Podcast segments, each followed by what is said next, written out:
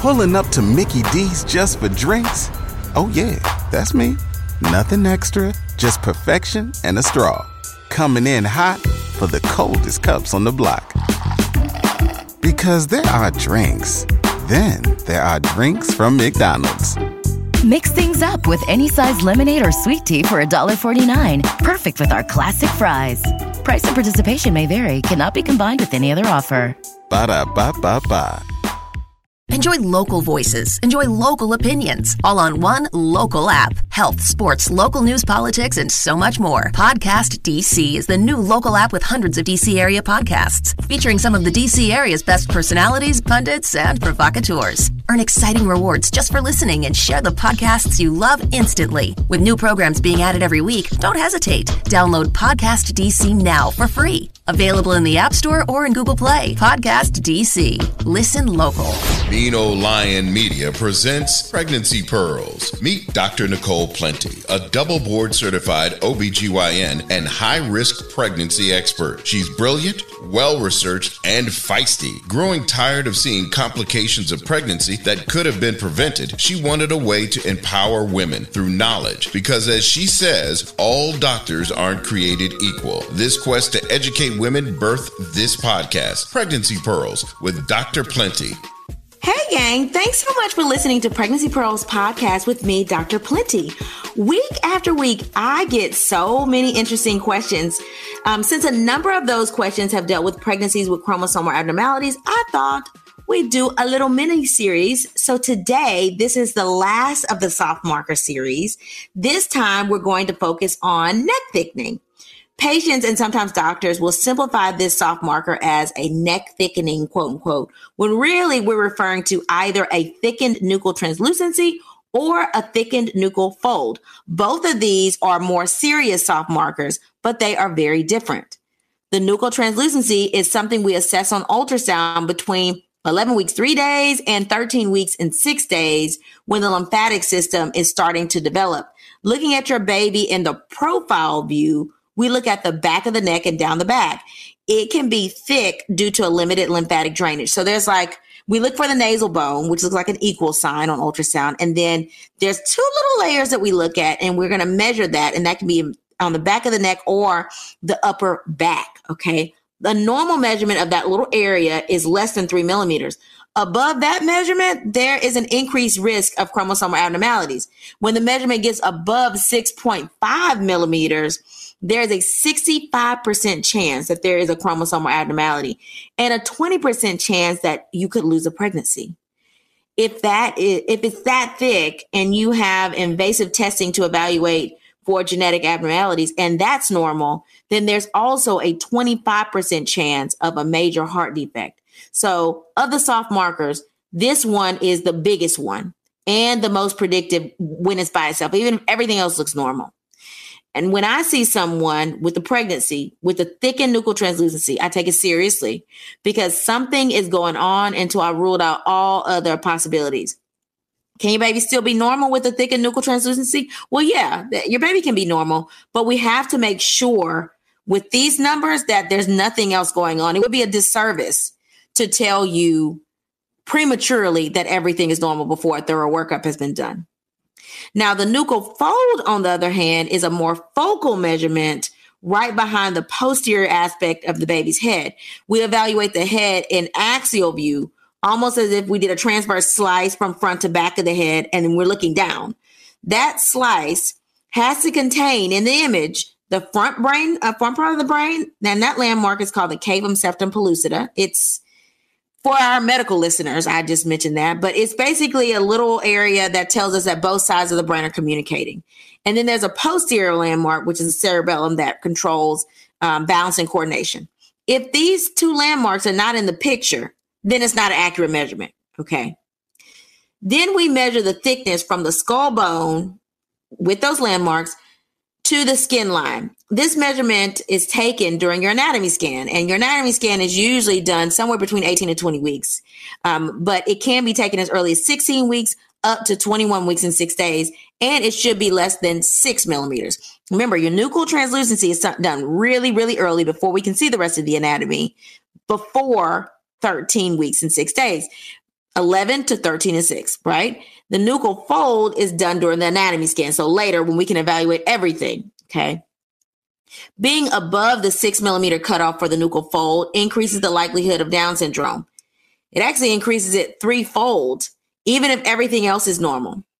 So even if the nuchal translucency early in the pregnancy was normal, it still is associated with Down syndrome and other chromosome abnormalities. So it's important um, to have it measured accurately.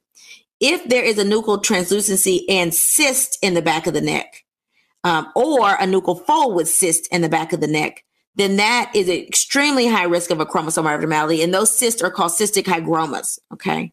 Um, they are closely associated with either Turner syndrome, which is when um, you have a little girl that has 45 chromosomes instead of 46 because she only has one X chromosome and she doesn't have two X's. Can be associated with Noonan syndrome, which is almost like the male version of Turner syndrome in boys can be associated with Down syndrome, major heart defects, and other chromosomal abnormalities as well. If your baby has a thickened nuchal translucency or nuchal fold, you should really, really, y'all consider invasive testing, even if you don't plan to terminate.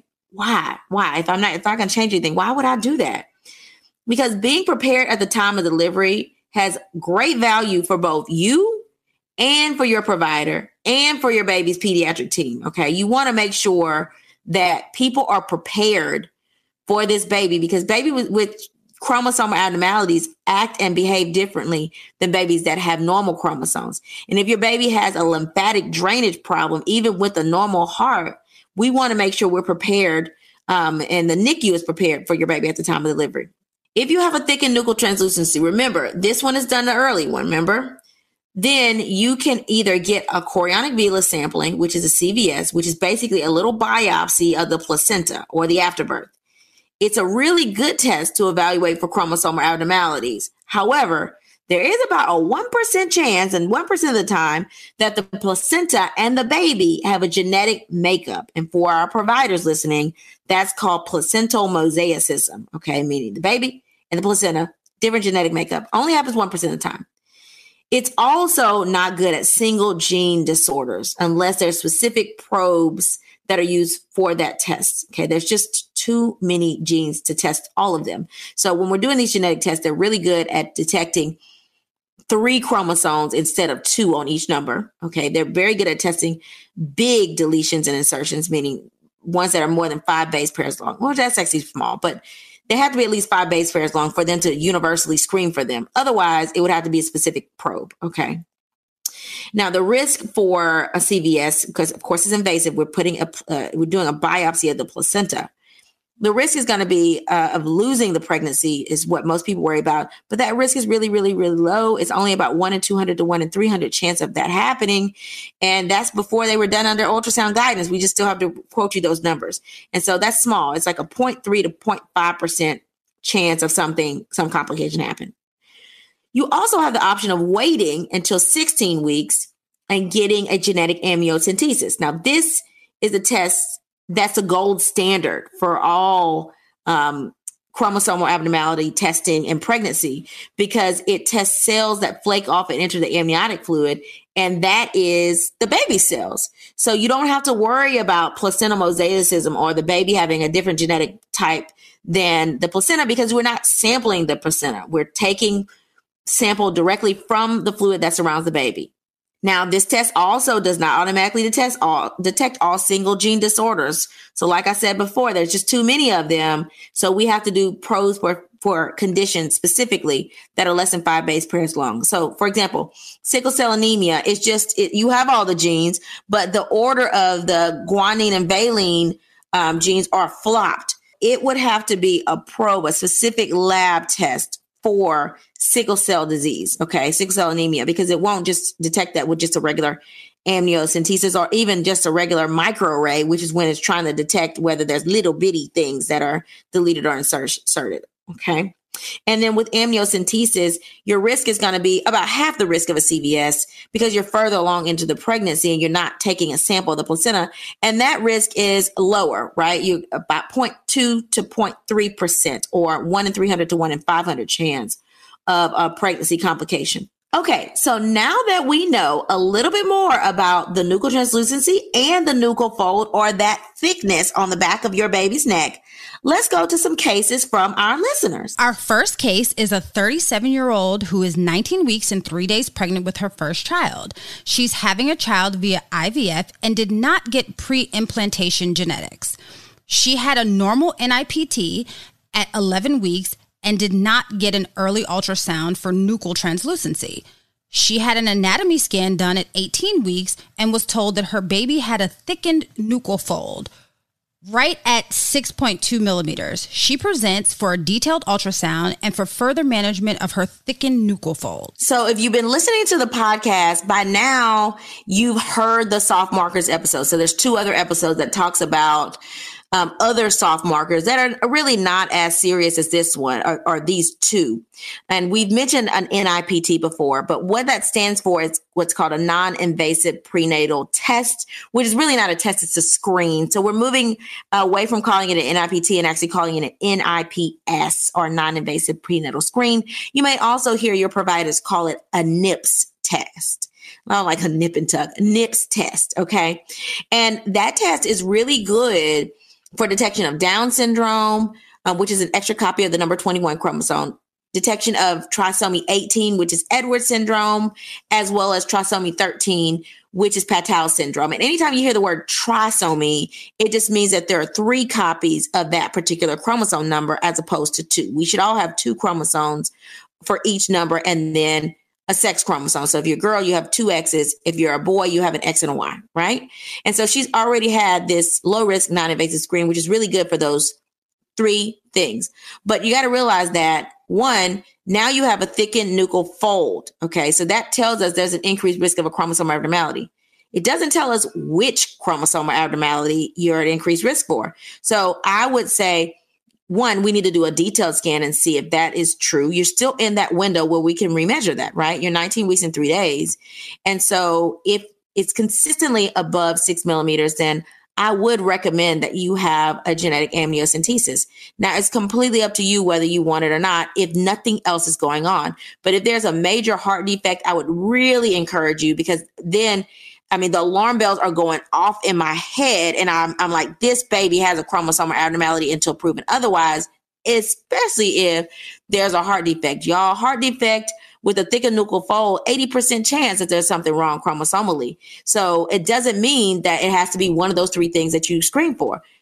People forget that test only screens for those three things plus sex chromosomes.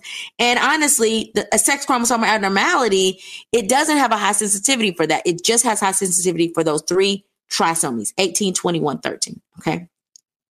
Now, I will say that, like I said before in the informational segment of this episode, there has to be certain landmarks. And so a lot of people do refer me patients with a thickened nuchal fold. And then I get them and I'm like, what are they talking about? This fold is only like 4.5 millimeters because people are not as meticulous at making sure that those landmarks are in place.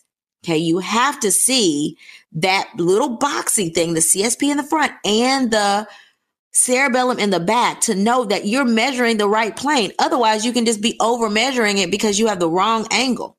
Okay. And I will say at age 37, and my OB people listening, you know, I'm gonna fuss about this.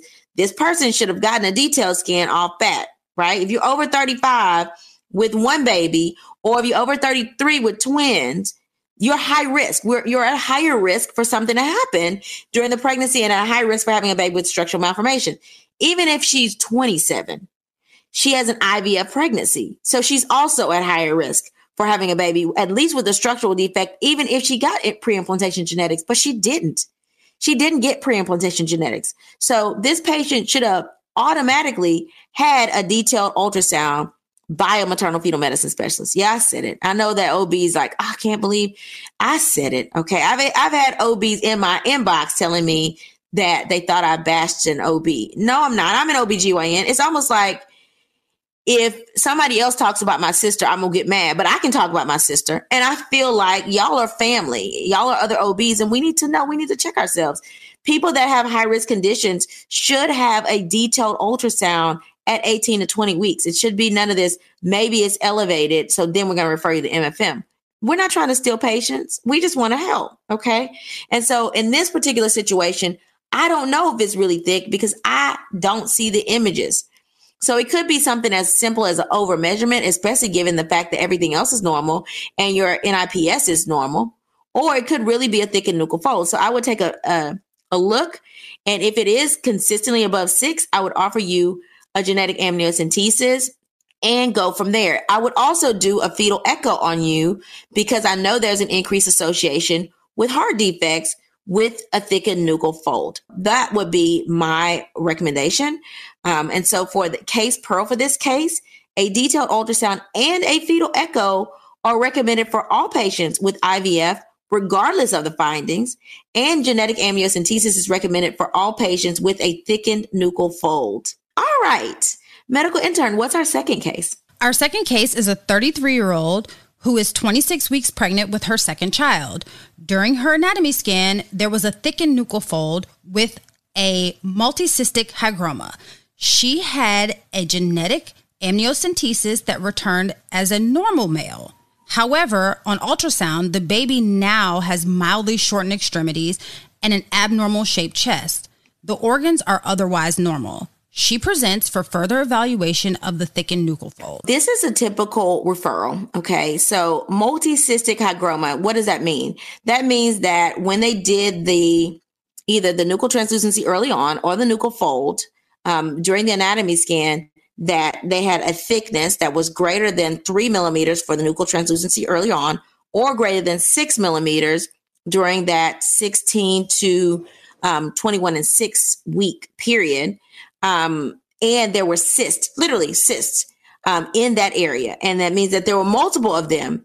So that tells us there's some type of obstruction there of the lymphatic system. Okay. And that's highly associated with having a baby with a genetic defect.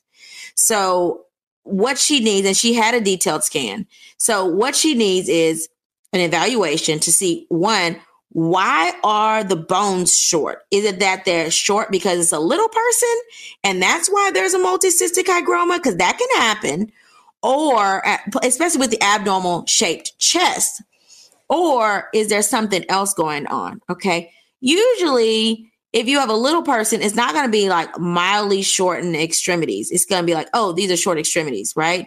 And then we look at the ratio of like the head circumference to the belly or um, your femur length to your foot length to figure out if this is some type of little person, okay, or some type of skeletal dysplasia is really what a little person is. So some type of skeletal dysplasia, okay. And it could be a skeletal dysplasia reading this, which could have completely normal, a normal genetic workup because a lot of skeletal dysplasias, I mean, there are thousands, thousands, and some of them are diagnosed clinically because we don't know the genetic makeup of them. Okay. Achondroplasia would be the, the most common chromosomal abnormality that causes a, um, or, or syndrome per se that causes little people. Um, and so, and that's autosomal dominant usually. So I would look back and say, Hey, does this patient have a family history of having people with skeletal dysplasia or, or little people in the family? And if she does, then that's our clue that that's what's going on if the dad is older, so let's say we have a dad over 40 to 45, that can be associated with de novo, meaning came out of the blue, out of nowhere, new genetic mutation of some of the autosomal dominant conditions.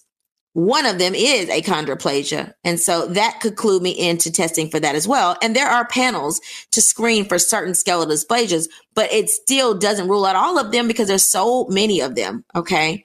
Now, the cystic hygroma, multicystic hygroma, can you have that with a little person? Yeah, if there's a heart defect, usually, or some other evidence of blockage of the lymphatic system. But honestly, skeletal dysplasia usually does not present with a multicystic hygroma. So at this point, I'm thinking it's a male, then maybe this is some other type of syndrome, like a Noonan syndrome. Noonan syndrome, again, can be autosomal dominant or can have a de novo, meaning out the blue spontaneous mutation. And it is the male Turner syndrome, basically. Those babies can be completely normal besides the hygroma. That is a big clue for Noonan, syndrome. A boy with the cystic hygroma. It looks like Turner's. You're like, go look at the gender and like, oh, there's a penis there. Then I'm thinking Noonan's. It's going to be Noonan's until I rule it out completely. And you can't rule Noonan's out completely unless it's something else that you diagnose or after delivery. Okay. Um, because Noonan's is caused by a, a, plethora. There are like 11 or 12 uh, genetic mutations off the top of my head that I know that can cause Noonan's. And some of which can all be negative because we don't know all the genetic defects that cause Noonan syndrome. Now, the good thing about Noonan's, like Turner syndrome, is those babies have normal intellect. There are attorneys that have Noonan's syndromes. There are professors and doctors that have Noonan syndrome. So it usually does not affect the intellect unless there's something else associated with it, like a brain defect. But usually that's not the case. Um, so that is a good thing. And so if you had a genetic amniocentesis that already ruled this out, remember that it doesn't necessarily rule out all chromosomal abnormalities, especially syndromes that may not have a known genetic cause yet, um, or those single gene deletions. It doesn't do that. Okay. Case Pearl. Genetic amniocentesis does not rule out everything, y'all. It does not. Unfortunately, we wish it did, but it doesn't. And that includes all the single gene deletions and certain syndromes. Specific testing for Noonan syndrome with the Noonan panel would be recommended in this case. All right, what's our emailed case for the day? This one says Dr. Plenty, I was told by one physician that I had a thickened nuchal translucency at 10 weeks and two days. I was referred to an MFM at 12 weeks and was told that it was normal, measuring 1.7 millimeters. I had an NIPT that returned negative. I am now 13 weeks. Should I have invasive testing done? Oh my God, this happens all the time, right? Because people knee jerk and they're like, oh my God, this person has a thickened nuchal translucency. Now, y'all, y'all know, y'all know the answer to this already because we already talked about when you need to do a nuchal translucency. 10 and 2, closed but no cigar. It's just too early. Okay. It's too early. And people do that all the time. They're looking at this little 10 week babies. Uh, there's a huge difference, y'all, between a 10 week, I'm to have to post a 10 week baby and an 11 and a half week baby. Like they are different. Like a lot happens week to week, especially at the beginning of pregnancy. That's why there are rules to this stuff. Also, most people that are doing nuchal translucency have to be certified to do nuchal translucencies. That's why most of your MFMs are going to be doing your nuchal translucencies because their sonographers have to be NT certified and or the MFM has to do it themselves. Most of your general sonographers are not going to be NT certified unless they took an extra course and an extra test to do be certified. And then they have to turn in those those pictures every year to be recertified. Why? Because your baby has to have a certain crown rump length, meaning from the top of the head to the tailbone has to be a certain length to make it an, a good measurement. Okay. If the baby's too small, we know the dating's off. We can't measure the nuchal translucency. And the gestational age has to be in the 11th week to 13 and 6. Okay. There is no such thing as a 10 week nuchal translucency. You're going to measure it, it's going to be thick every time. If you're an OB, stop doing that. Stop scaring your patients and doing that. I will say if you had a 12 week NT, which is perfect timing, and it was 1.7, then realistically, ain't nothing going on. Nothing is going on. Okay. But now you're scared, right? Because you got two different measurements and two different opinions. And unless that MFM really sat and explained to you why that other one wasn't accurate, you're probably really confused. So, would you get, should you get genetic testing, invasive testing? Um, you're 13 weeks. If I were you, I would weigh the risk and the benefits, right? And so I know that a CVS or, or chorionic villus sampling is riskier, twice as risky as a genetic amniocentesis, and it doesn't rule out placental mosaicism. And if you're like, I am not, I would terminate if my baby had a syndrome, then you do need invasive testing. But I would recommend that you get it done somewhere after the 16 week and get a genetic amniocentesis to be sure. That's what I would recommend. And I would recommend you weigh your options, right? Because if you go 18 weeks and your baby looks completely normal and the nuchal fold also looks completely normal and you already have low risk NIPT or non invasive prenatal screen, then it was likely that that first measurement was off and you may not want invasive testing. But if you're like, hell bent on like I need to be 100%, the only way to be 100% in terms of the major chromosomal abnormalities um, is to get a genetic amniocentesis. And so I would start there. I would do a detailed scan, 18 weeks. And then if you still feel um, anything in your spirit that tells you that you may terminate if this baby um, had an abnormality, then get the genetic amniocentesis. It's a very low risk uh, procedure. Get it done. That way, you'll get some preliminary results. Um, we do what's called a fish um, fish microarray. Little preliminary result. You get some results in 72 hours, and then it could take up to two weeks to get the final result. But at least you'll only be about 20 weeks. And if you have a genetic abnormality, then if you want to terminate, you can terminate. Okay. Even if you don't want to terminate you wanted it for peace of mind, you can get it done then. Okay. That is what I would recommend. But I will say, if you're listening and you're a healthcare provider, stop doing those nuchal translucencies before 11 weeks. Don't do it because it's gonna be it's gonna be thick and it's gonna freak everybody out. All right, I think that's all of our cases for today. And my medical intern is shaking her head. Yes. Thanks, you guys, so much for listening to Pregnancy Pearls podcast. I hope you've learned a little bit more about these two soft markers, specifically the nuchal fold and nuchal translucency. If you've been enjoying the podcast, make sure to rate and leave a comment on your preferred platform. And please don't keep me a secret. Sharing is caring, so share with your friends. If you or someone you know has had a pregnancy complication or unique pregnancy situation, let me know about it. Email me at pregnancypearls at gmail.com to hear your topic or case discussed on one of our podcast episodes. Also, remember to follow me on Instagram at pregnancy underscore pearls and Facebook at pregnancy pearls. Don't forget to also subscribe to the YouTube channel, which is youtube.com forward slash pregnancy pearls with Dr. Plenty for more quick talks about pregnancy complications. In closing, remember to advocate for yourself. You are your biggest advocate, and no one knows what's going on with your body except for you. Thanks for listening.